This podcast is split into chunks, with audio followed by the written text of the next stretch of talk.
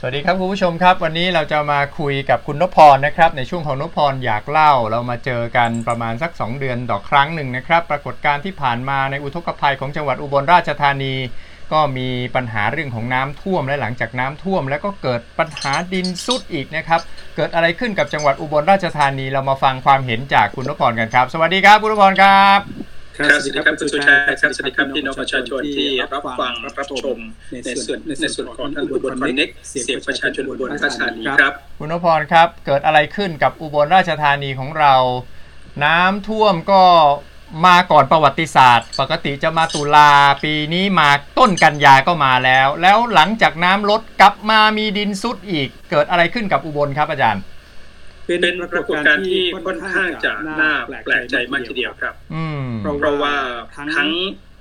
น้ำท่วมครัแล้วบก็ในส่วนของแผ่นดินซุด ซึ่งซึ่งจากการที่เรามีประสบการณ์ของการทำงานในพื้นที่มานะครับ ก็คือในส่วนของปีพศ 2545 มันก็เป็นปรากฏการณ์อย่างหนึ่ง แต่พอมาถึงปีพศ 2562 ปรากฏการณ์มันน่าจะคล้ายๆกับปี 45 แต่ปรากฏว่าเกิดการเปลี่ยนแปลง เอาขอเริ่มต้นในส่วนของทางด้านปีครับปี45ก่อนนะครับปี45นั้นการเพิ่มขึ้นของปริมาณน้ำค่อยๆเพิ่มขึ้น แล้วก็ท่วมอยู่ประมาณ2เดือนอืมแล้วก็ค่อยๆลดลงไปนะคครัรับกว่าที่ปี45น้ำจะลดลงไปนี้เอ่อถ้าเกิดจำตัวเลขไม่ผิดน่าจะอยู่ที่ประมาณเกือบปลายเดือนพฤศจิกายนจึงเข้าสู่สภาวะที่เป็นปกติครับครับ แต่ว่ามาครั้งนี้แปลกก็คือว่าน้ำมาเร็วแล้วก็ลดลงเร็วมากครับอืมซึ่งเป็นปรากฏการณ์ที่เราไม่เคยเจอ เอ่อเท่าที่เราเคยอยู่ในอุบลมาไม่เคยเจอแบบนี้มาก่อนครับอืมซึ่งผมมองว่าส่วนหนึ่งอาจจะเกิดจากการบริหารจัดการน้ำของเราอาจจะเกิดความผิดพลาดเกิดขึ้นครับอันนี้เป็นอันนี้เป็นข้อมูลที่ผมคิดว่าเอ่อรับฟังจากพี่น้องประชาชนในพื้นที่ แล้วก็รวมทั้งตัวเราเองที่ติดตามข้อมูลมานะครับอืมคิดว่าน่าจะเกิดจากการบริหารจัดการน้ำที่เกิดความคลาดเคลื่อนอาจจะเป็นความตั้งใจดีของผู้บริหารจัดการอยากจะให้ อยากจะให้น้ำลดลงอย่างรวดเร็วนะครับ ก็เลยเร่งระดมในการที่จะทำให้น้ำนี่ลงสู่แม่น้ำโขงประกอบกับทางด้านแม่น้ำโขงเองมีความห่างของตลิ่งครับห่างจากแม่น้ำมูลมากทำให้การเดรนน้ำนี่ครับทำได้รวดเร็ว พอรวดเร็วก็เลยทำให้ระดับน้ำนี่ลดลงเร็วมากครับอืมพอลดลงเร็วมากก็เลยทำให้ดินที่อุ้มน้ำอยู่นะครับ จากการที่ท่วมอยู่ประมาณ2อสาสัปดาห์นี้ และจู่ๆปรากฏว่าน้ำลดลงไปอย่างรวดเร็วทำให้ตัวดินนี่คือมันยังไม่มีการเซตตัวเองให้เหมาะสมครับมันเมื่อเมื่อน้ำลดลงไปปุ๊บนะครับ มันก็เกิดช่องว่างของดินทำให้ดินนี่เกิดการสไลด์ได้ครับ คิดว่าเกิดจากการที่เรามีการระบายน้ำเร็วเกินไปครับ อาจารย์นพพรครับแล้วเรา ไม่มีองค์ความรู้เลยหรือว่าการลดน้ำระดับไหนจะเกิดผลกระทบเอฟเฟกสิ่งที่จะตามมาอะไรขึ้น ลดระดับนี้จะเป็นยังไง ลดระดับนี้จะเป็นยังไง ลดระดับนั้นจะเป็นยังไง เราไม่มีความรู้เรื่องนี้เลยเหรอครับสำหรับคนที่เกี่ยวข้อง เออ ก็เป็นคำถามที่หลายคนถามคำถามนี้ครับ อืมซึ่งโดยหลักการแล้วคนที่บริหารจัดการน้ำน่าจะมีประสบการณ์ ของการที่ลดระดับน้ำว่าถ้าเกิดลดระดับน้ำลงอย่างรวดเร็วผลจะเกิดขึ้นเป็นอย่างไร ผมคิดว่า น่าจะมีชุดความรู้นี้อยู่ แต่ว่าทำไมถึงเกิดความผิดพลาดเกิดขึ้นตัวนี้เราเองก็ไม่รู้อยู่อันนี้จะเราว่าผมเองไม่ได้เข้าประชุมกับจังหวัดนะครับอืมคำถามนี้ควรจะถามในระดับจังหวัด แล้วทางฝ่ายชลประทาน น่าจะสามารถตอบปัญหานี้ได้ครับ ครับ คุณนพพรคิดว่าเอ่อการบริหารจัดการน้ำที่ ที่ไม่เคยปรากฏมาก่อน แล้วก็พอมันท่วมเราก็อยากจะให้มันลดอย่างรวดเร็ว เราก็ไม่ได้ครัมีบผลกระทบอะไรต่างๆ ตามมาเลย หรือว่าเราไม่มีความรู้เรื่องเหล่านี้เลยเออแล้วแล้วเราให้คนไปเรียนวิศวะ เราให้คนไปเรียนโยธา เราให้คนไปเรียนเพื่ออะไรเอ่อเดี๋ยวต้องคือต้อง ต้องย้อนย้อนนิดนึงตอนที่ผมเข้าร่วมประชุมกับจังหวัดนะครับฮะ ทางจังหวัดเองตอนนั้นมีการแถลงข่าวผมเองก็เข้าไปร่วมรับฟังการแถลงข่าวก็เรียกว่าเป็นระยะระยะไปแล้วเราเองก็มีโอกาสได้จะทำรายการรวมที่ทำที่สวทเอฟเอ็ม98.5ถ้าเกิดจะไม่ผิดนะครับ ทางจังหวัดชี้แจงบอกว่านะครับเอ่อน้ำจะค่อยๆลดลงไปเรื่อยๆ แล้วคาดว่าคาดว่าจะสู่ในระดับปกติ น่าจะประมาณปลายเดือนตุลาคม ครับ ถ้าเกิดจะไม่ผิดนะครับ ก็คือว่าน้ำจะค่อยๆลดลงลดลงนะครับแล้วก็จะเข้าสู่สภาวะที่เป็นปกติ อย่างช้าก็คือปลายเดือนตุลาคมแล้วก็จะทำให้ระดับน้ำนี่คือปกติ อันนี้คือสิ่งที่เราได้รับคำยืนยันจากทางด้านผู้ที่บริหารจัดการของจังหวัดแต่ทีนี้มันมีข้อสังเกตว่าช่วงหลังมานี่คือ เราไประดมระดมน้ำที่จะระบายน้ำให้เร็วขึ้น โดยเรามีเครื่องคงจำได้นะฮะมีทหารเรือมีหน่วยงานเอาเครื่องดันน้ำดันน้ำมีเครื่องสูบน้ำแล้วก็มีท่อน้ำซิ่งนะครับ เพื่อที่จะ ระบายน้ำให้เร็วที่สุด คือเจตนาของจังหวัดก็คิดว่าเป็นเจตนาดีนั่นแหละ เพราะว่าอะไรเพราะว่าอยากจะให้พี่น้องประชาชนที่อาศัยอยู่ที่ศูนย์พักพิง ได้กลับเข้าไปอยู่ในบ้านของตนเอง ให้เร็วที่สุดเท่าที่จะเร็วได้นะครับ ก็เลยพยายามที่จะเรียนน้ำให้เร็วที่สุดประกอบกับแม่น้ำโขงเองก็มีระดับต่ำด้วยนะครับ ก็เลยพยายามที่จะระบายน้ำให้เร็วแต่ทีนี้ผมคิดว่าจังหวัดน่าจะเริ่มฉุกคิดในสัปดาห์ที่ผ่านมานี้ครับ ทำให้รู้ว่าจะเริ่มฉุกคิดในช่วงสัปดาห์นี้เพราะมีการประชุมด่วนเรื่องราวของการปิดประตูระบายน้ำเกิดปากมูลแปดบาทนึกภาพออกไหมครับ ซึ่งมีทางท่านรองผู้ว่าราชการจังหวัดท่านรองเทียนชายเป็นคนที่เป็นประธานในการประชุม แล้วก็ลงมติกันว่าจะปิดประตูแปดบานของเขื่อนปากมูลเนื่องจากว่าอะไเพราะว่ามันมีเสียงสะท้อนมาว่า ระดับน้ำแม่น้ำมูลลดลงเร็ว และขณะเดียวกันเขาก็เป็นห่วงว่า ระดับน้ำที่ลดลงมาขณะนี้ครับ ถ้าเกิดถึงหน้าแล้งน้ำมันจะเหลือกี่มากน้อย แล้วมันจะเกิดปัญหาตามมาหรือไม่ คือเราบริหารจัดการน้ำท่วม แต่เราก็คำนึงถึงปริมาณน้ำที่จะนะครับ ใช้ในในหน้าแล้งด้วย จึงนำไปสู่การปิดประตูระบายน้ำ แต่ทีนี้ครับเมื่อเราปิดประตูระบายน้ำแล้วเราต้องยอมรับว่าตัวแม่น้ำมูลนี้คือมันลดลงเร็วมากตอนแรกมันยังไม่เกิดผล แต่พอในช่วงระยะเดียวกันนะครับ เรามีข้อสังเกตว่า แม่น้ำมูลนี้ทั้งหมดประมาณ 8 จุดนะครับ มีปัญหาคล้ายๆกัน เดิมทีนี้คือตลิ่ง ซึ่งเรามีการทำตลิ่งการเขื่อนพังทลายจำได้ไหมฮะ ใช่ฮะใช่ฮะแล้วปรากฏว่ามันเริ่มพังทลายลง ไม่ได้เกิดขึ้นเฉพาะที่บนนะฮะ เกิดขึ้นทั้งหมดประมาณ 8 จุดด้วยกัน ไม่ว่าจะเป็นจุดจุดพูที่พิบุญมาสหาร ที่ท่ากุแกที่บ้านสูสว่าง แล้วแม้แต่โขงเทียมเอง เดิมทีแล้ว คุณเดียเดิมเดิมเข้าใจว่านะครับใจว่าตัวที่ตะลิ่งนั้นมันสุดเป็นเพราะว่าการก่อสร้างน่าจะไม่ได้มาตรฐาน อย่างเช่นที่เราคุยกันครั้งแรกบอกว่าเอ๊ะเป็นเพราะว่าตะลิ่งดังกล่าวนี้มีการสร้างเสร็จแล้วไม่มีการทำคันคอดินลึกเกินไปไหมไม่ไม่เพียงพอก็เลยทำให้ดินเกิดการสไลด์เราตีความว่ามันน่าจะเกิดจากผู้รับเหมาสร้างสร้างงานไม่ได้มาตรฐานค่ะจึงจึงทำให้ตลิ่งดังกล่าวนี้เกิดการสไลด์ แต่ทีนี้พอวันสองวันถัดมาทีนี้ครับปรากฏการณ์อย่างเดียวกันนี้เกิดขึ้นทีนี้ครับทั้งบ้านปูสว่างและก็ที่หักปูเดือแล้วก็เกิดอย่างรุนแรงด้วยแล้วมันเป็นตลิ่งที่เป็นตลิ่งธรรมชาติทีนี้ครับมันไม่ใช่ตลิ่งที่สร้างไม่ได้คือเพื่อกันอ่ากันแล้วไม่ได้มาตรฐานไม่ใช่อย่างนั้นแล้ว ใช่แล้วครับเพราะว่าตลิ่งเดียนั้นคือเรามีการสร้างเขื่อนใช่ไหมครับ มันอาจจะเป็นไปได้ว่าคือ เราเอาดินใหม่นี้ครับ มาทับผมอัดอันอาจจะไม่ได้เสถียรมันก็เลยทำให้เกิดการดิสไลด์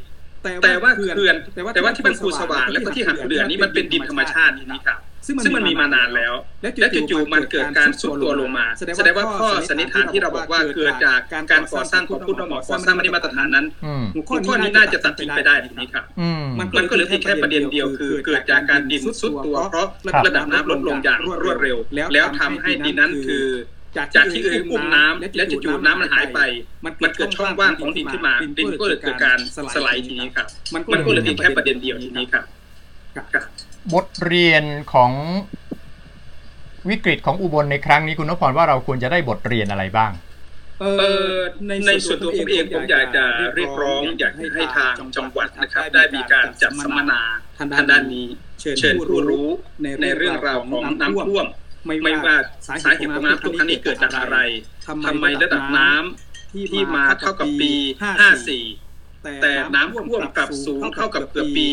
21 เพราะอะไร น้ำปริมาณใกล้เคียงเดิม แต่ว่าปริมาณน้ำสูงเพิ่มขึ้น มันเป็นเพราะอะไรนะครับ ส่วนสาเหตุที่บอกว่าน้ำน้ำที่มันท่วมเร็วขึ้นนี่ที่บอกว่าเพิ่มขึ้นวันละเมตรสองเมตรนี่ครับเข้าใจ เพราะว่ามันเกิดจากตัวพายุโพดุลและก็คาชิกิ ที่มีการตกอย่างต่อเนื่องประมาณห้าวันหกวันอันนี้เราเข้าใจ แต่ว่าปริมาณน้ำที่มาเท่าเดิมแต่ความสูงของการท่วมสูงขึ้นมันเกิดขึ้นมาเพราะอะไร มันน่าจะมีสาเหตุ และขณะเดียวกันถ้าเกิดมีปรากฏการณ์อย่างนี้เกิดขึ้นในครั้งต่อไป เราจะมีแนวทางการป้องกันอย่างไรบ้าง นี่คือประเด็นแรกที่อยากพูดคุยกันครับแล้วก็ประเด็นที่สองคือ ในส่วนของพี่น้องประชาชน การสร้างแผนของการหนีภัยน้ำท่วม ชุมชนน่าจะมีโอกาสได้พูดคุยกันว่าถ้าเผื่อมีปรากฏการณ์อย่างนี้ มันจะต้องมีคำเตือนว่าระดับน้ำจาก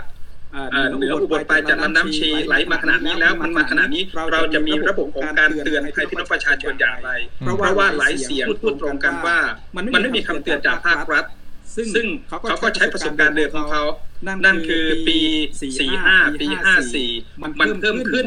วันละประมาณ5เซน10เซนอืมเขาก็คิดว่าเออถ้าเกิดมันเพิ่มขนาดนี้นะ เขาหน้าที่จะอพยพออกมาทันขนเข้าของทัน แต่ปีนี้มันไม่ใช่ มันเพิ่มขึ้นวันละเม็ดสองเม็ดเลยทีนี้ครับอืมมันก็เลยทำให้ข้าวของต่างๆที่อยู่ชั้นล่างนะครับ ไม่สามารถจะอพยพออกมาได้ มันก็เลยทำให้ข้าวของเสียหายมากขึ้นนะฮะตรงนี้แหละคือมันเกิดจากการที่ พี่น้องประชาชนเราไม่ได้รับสัญญาณการเตือนภัยที่ชัดเจน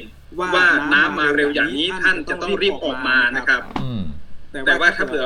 พูดในแง่หนึ่งก็คือทางด้าน อันนี้เป็นข้อมูลจากปพนะครับฮะปปเองก็ให้ใช้สภาพต่อสื่อว่าจริงๆ แล้วก็ได้เตือนพี่น้องประชาชน แต่ว่าพี่น้องประชาชนไม่เชื่อคำเตือน อืมอันนี้คือข้อมูลส่วนหนึ่งที่ผมอ่านจากสื่อนะครับฮะแต่ว่าแต่ว่าพี่น้องประชาชนก็ยืนยันว่าเขาเองไม่ได้รับคำเตือนจากจังหวัดแต่แต่ว่าบางที่ผู้นำชุมชนบอกว่าเตือนอยู่เตือนอยู่ แต่เตือนแบบไม่หนักแน่น เตือนแบบเบาๆอะนะเตือนแบบครับผมเออมันจะมาแล้วนะเออแต่ว่าไม่ได้หนักแน่นว่าเอ้ยระวังนะตอนนี้ต้องรีบอพยพแล้ว แต่แต่เตือนเหมือนเหมือนกับ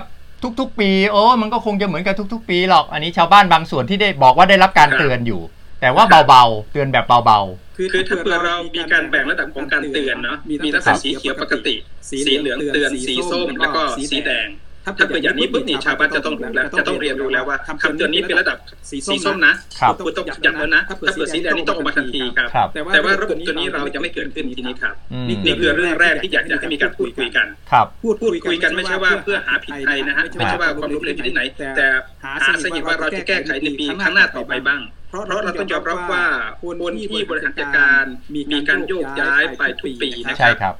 ปีนี้คนที่บริหารน้ำในปีนี้อาจจะเกษียณอาจจะย้ายไปที่อื่น พอปี65ซูมันกลับมาอีกคนที่เป็นผู้บริหารชุดใหม่นี้คือเข้ามานี่เขาก็ครับไม่รู้ว่าประสบการณ์ของการแก้ปัญหาเป็นอย่างไรใช่แต่พี่น้องประชาชนจะต้องมีการถอดบทเรียนเพราะว่าพี่น้องประชาชนอยู่ในพื้นที่นี่ครับเขาต้องรู้ว่าเขาจะต้องทำยังไงทีนี้ครับแล้วก็เป็นไปได้เอ่อเอ่อจังหวัดเองก็ต้องมีการสร้างเขาเรียกว่าแผนแผนของการรองรับน้ำท่วมเพราะว่าถึงยังไงผมเชื่อว่าในอนาคต น้ำก็ต้องท่วมอุบลอีกครับ ผมเชื่ผอมเชื่อแล้วก็จะมีความรุนแรงมากยิ่งขึ้นด้วยครับ ครับ ทั้งหมดทั้งมวลนี่บางคนก็พูดถึงโลกที่ร้อนขึ้น ภัยพิบัติที่มากขึ้นทั่วโลกแล้วเราก็อยู่ในแบบนั้น เพราะว่าเราพยายามที่จะเอาชนะธรรมชาติด้วยอะไรต่างๆ มากมายเลย แล้วทำให้โลกนี้ร้อนขึ้น แล้วก็ทำให้มันแปรปรวนฝนตกมากกว่าปกติมาก่อนกำหนดและรวมถึงดินซุดนี้ด้วยคุณนพพรเชื่อตามคำพูดนี้ไหม ก็ก็มีมีส่ส่ววนนนะนะก็มีส่วนที่ว่าคือความแปรปรวนที่เกิดขึ้นนี่เกิดจากความสมดุลของธรรมชาติมันสูญหายไป เอาพูดง่ายๆอย่างเช่นนะครับเรามีการตัดไม้ทำลายป่า ก็จะทำให้ความชุ่มชื้นของดินนี่มันสูญหายไป เวลาที่เกิดน้ำป่ามานะครับ ถ้าเผื่อเรามีเอ่อมีป่าไม้ปกคลุมมีหญ้ามีอะไรปกคลุมแบบนี้ครับมันก็จะทำให้ซึมซับตัวน้ำเอาไว้ใต้ดินได้ แต่ว่าครั้งนี้ก็ ป่าไม้หายไป อืมมันเปลี่ยนจากสภาพป่าที่ชุ่มชื้นนะครับกลายเป็นดินแห้งผากแล้ว แล้วเมืองอุบลเรานี่เป็นดินร่วนปนทราย มันก็เลยทำให้น้ำนี้เกิดป่าอย่างรวดเร็วครับถ้าเปรียบเปรียบไปเหมือนกับเราอาบน้ำนะฮะถ้าเผื่อบ้านศีรษะเรามีผมใช่ไหมฮะเราจะเก็บว่าผมมันเป็นตัวซึมซับน้ำได้ดีครับแต่ถ้าเผื่อศีรษะเราไม่มีผมนะครับอันนี้ไม่ได้ว่าให้ใครนะครับไหว้ผมหรือเปล่าครับ เวลาที่เราทานน้ำมันก็จะไหลเร็วทีนี้ครับผมครับนะฮะอย่างนี้เป็นต้นครับเออเพราะฉะนั้นสิ่งเหล่านี้มันเกิดจากความสมดุลทางธรรมชาติมันสูญหายไปอืมแล้วก็อีกส่วนหนึ่งผมต้องยอมรับว่าอันนี้คือพูดตรงๆว่าผมเชื่อว่า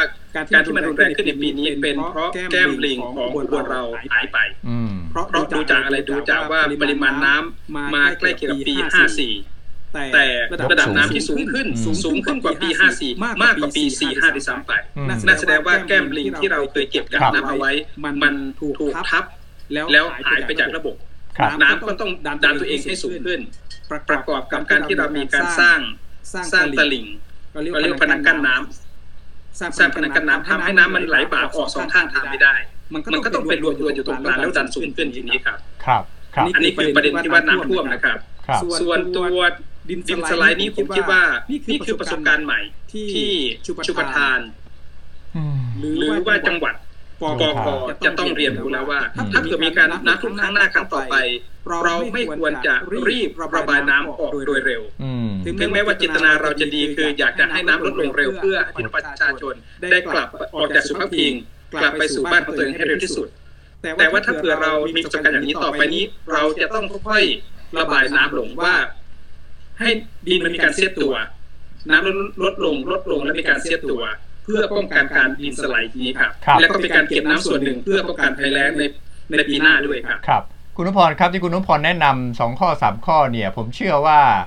ก็อาจจะมีการพูดคุยกันในช่วงระยะนี้แล้วหลังจากนั้นพอน้ำไม่ท่วมหลาย ๆ ปี ผมสังเกตจากปีสี่ห้านะพอน้ำไม่ท่วมหลาย ๆ ปีปั๊บต่างคนต่างกลับบ้าน นักวิชาการก็เก็บใส่กระเป๋าเรียบร้อยไม่ได้ทำอะไรต่อ ผมเกรงจะเป็นอย่างนั้นจริง ๆ นะคุณนุพรสี่ห้านี่ชัดเจนจนมาถึงหกสองนะ เอ่อผมจำได้ว่าปีสี่ห้านี่คือเราเข้มข้นมากนะ ตอนนั้นเข้มข้นมาก เราได้คุยกันถึงขนาดว่าอ่าจะทำทางลอดอุโมงค์ออกจากเอ่อแก่งตะนะแก่งสะพือลอดไปที่โขงเทียมฮะนะฮะเราจะมีการทำทางยกระดับอ่า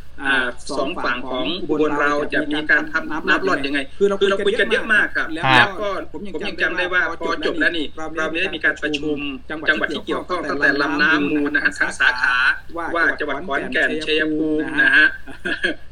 ลำเซบุกลำเซบายแม่น้ำชี จะต้องมีการบริหารจัดการน้ำโอ้โหเพราะฉะนั้นผมรู้สึกใช่ภาพภูมิใช่ใจมากเลยใช่ใช่แล้วใช่แล้วปรากฏว่ามันเงียบมันหายไปครับผมมันไม่ท่วมหลายปีไง มันไม่ท่วมหลายปี ครับมันก็เลยกลายเป็นว่าพอน้ำท่วมมาใหม่ปุ๊บเราก็มาเริ่มเรียนรู้ใหม่ทีนี้ครับ ครับ ก็หวังว่าจะไม่เป็นแบบนั้นแล้วก็เอ่อถ้าจะพูดถึงว่าเอาเราก็ช่วยกันทำให้โลกไม่ร้อนอะไรต่าง ๆ นี่ก็อาจจะเป็นคำพูดที่คนทั่วไป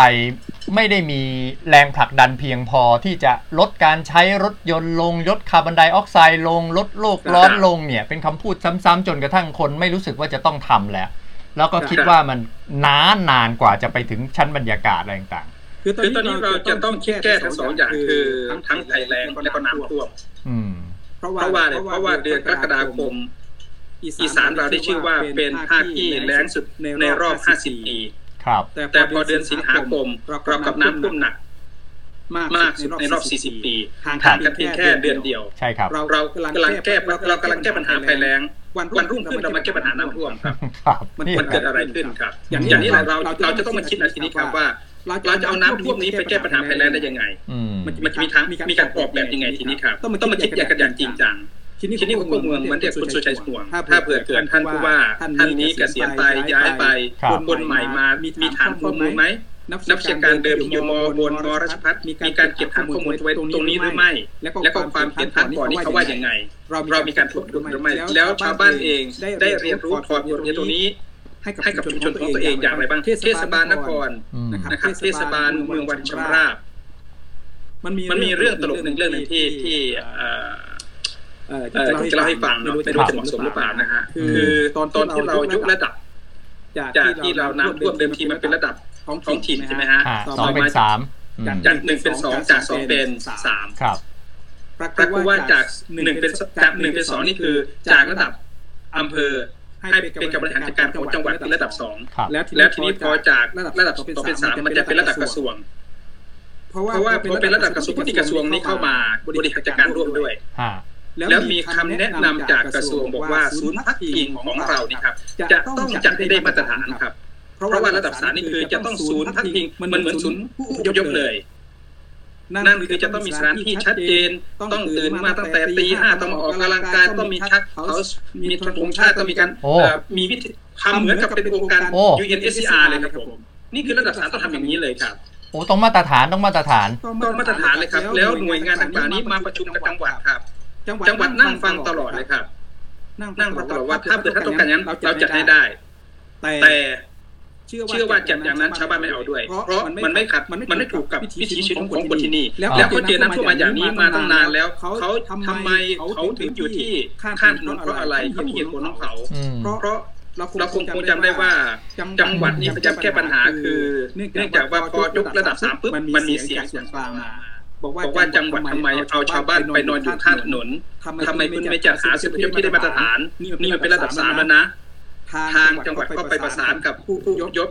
สุดสุดพิอยากจะให้ย้ายไปอยู่ในค่ายทหารครับทางโน้นบอกว่าถ้าเกิดย้ายไปไปมาไม่สะดวกอันนี้จัดรถขนส่งให้มีห้องพักให้มีห้องแอร์ห้องแอร์มีห้องแอร์ให้ทุกอย่างแต่ชาวบ้านไม่ไปพอชาวบ้านไม่ไปถามว่าทำไมไม่ไป เพราะเขาอยู่ริมทางเขามองเห็นหลังคาบ้านหลังคาบ้านของเขาอืมนะฮะแล้วถ้าเกิดเขาจะไปเยี่ยมบ้านเมื่อไหร่เขาสามารถไปเยี่ยมได้เลยครับ แต่ถ้าเกิดไปอยู่ที่สุผู้ว่านี้ เขาต้องทิ้งบ้านทิ้งช่อง แล้วเขาเป็นห่วงกลางคืนมาพวกแมวน้ำจะเข้ามาจัดการทรัพย์สินของเขาชาวบ้านไม่ยินยอมไปครับวัฒนธรรมส่วนกลาง วัฒนธรรมท้องถิ่นมองไม่เหมือนมองไม่เห็นกันใช่มองไม่เห็นกัใช่นถูกต้องถูกต้องครับผมอืมจังหครัวัดบจังหวัดเองก็บอกว่าถ้าเผื่อทางกระทรวงต้องการจัดให้ได้ แต่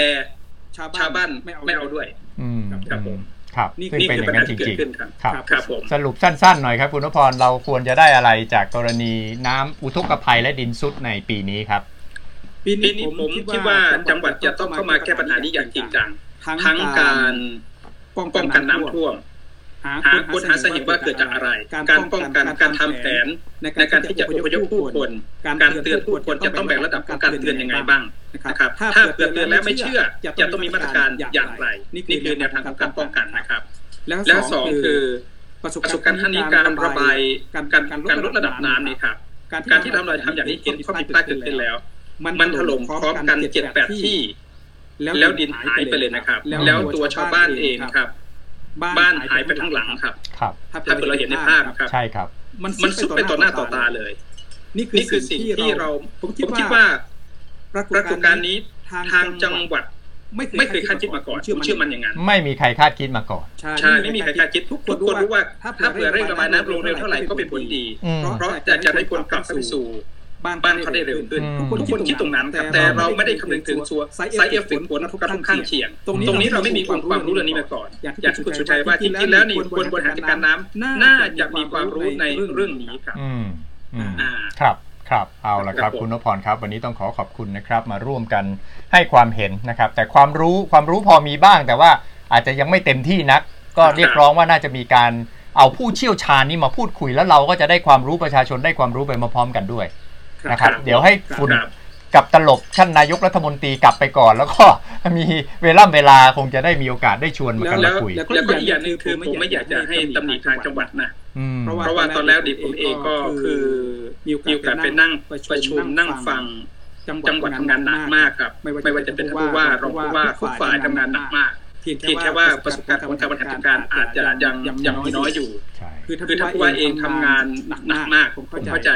เพราะฉะนั้นคือว่าถ้าเกิดเราจะมองกันแบบ กัลยาณมิตรก็คือต้องค่อยๆบอกบอกกล่าวกันอย่าไปตำหนิกันเพราะว่าคนทำงานหนักและโดนตำหนิด้วยมันเป็นการบั่นทอนกำลังใจกันครับผมอืมนะครับผมอยากให้กำลังใจแก่ทุกฝ่ายทั้งพี่น้องประชาชนทั้งภาครัฐแล้วก็ทางด้านปปแล้วก็คนที่มีจิตอาสาเข้ามาช่วย เราอย่าตำหนิกันแต่ว่าค้นหาว่าถ้าเกิดมันเกิดขึ้นเราจะมีทางออกให้แก่สังคมบ้านเราอย่างไรมองด้วยความเป็นมิตรเป็นเพื่อนกันดีกว่าครับอืมจับมือไว้แล้วเดินไปด้วยกันนะครับ ขอบคุณมากครับคุณนพพรครับ ขอบพระคุณครับ สวัสดีครับ สวัสดีครับ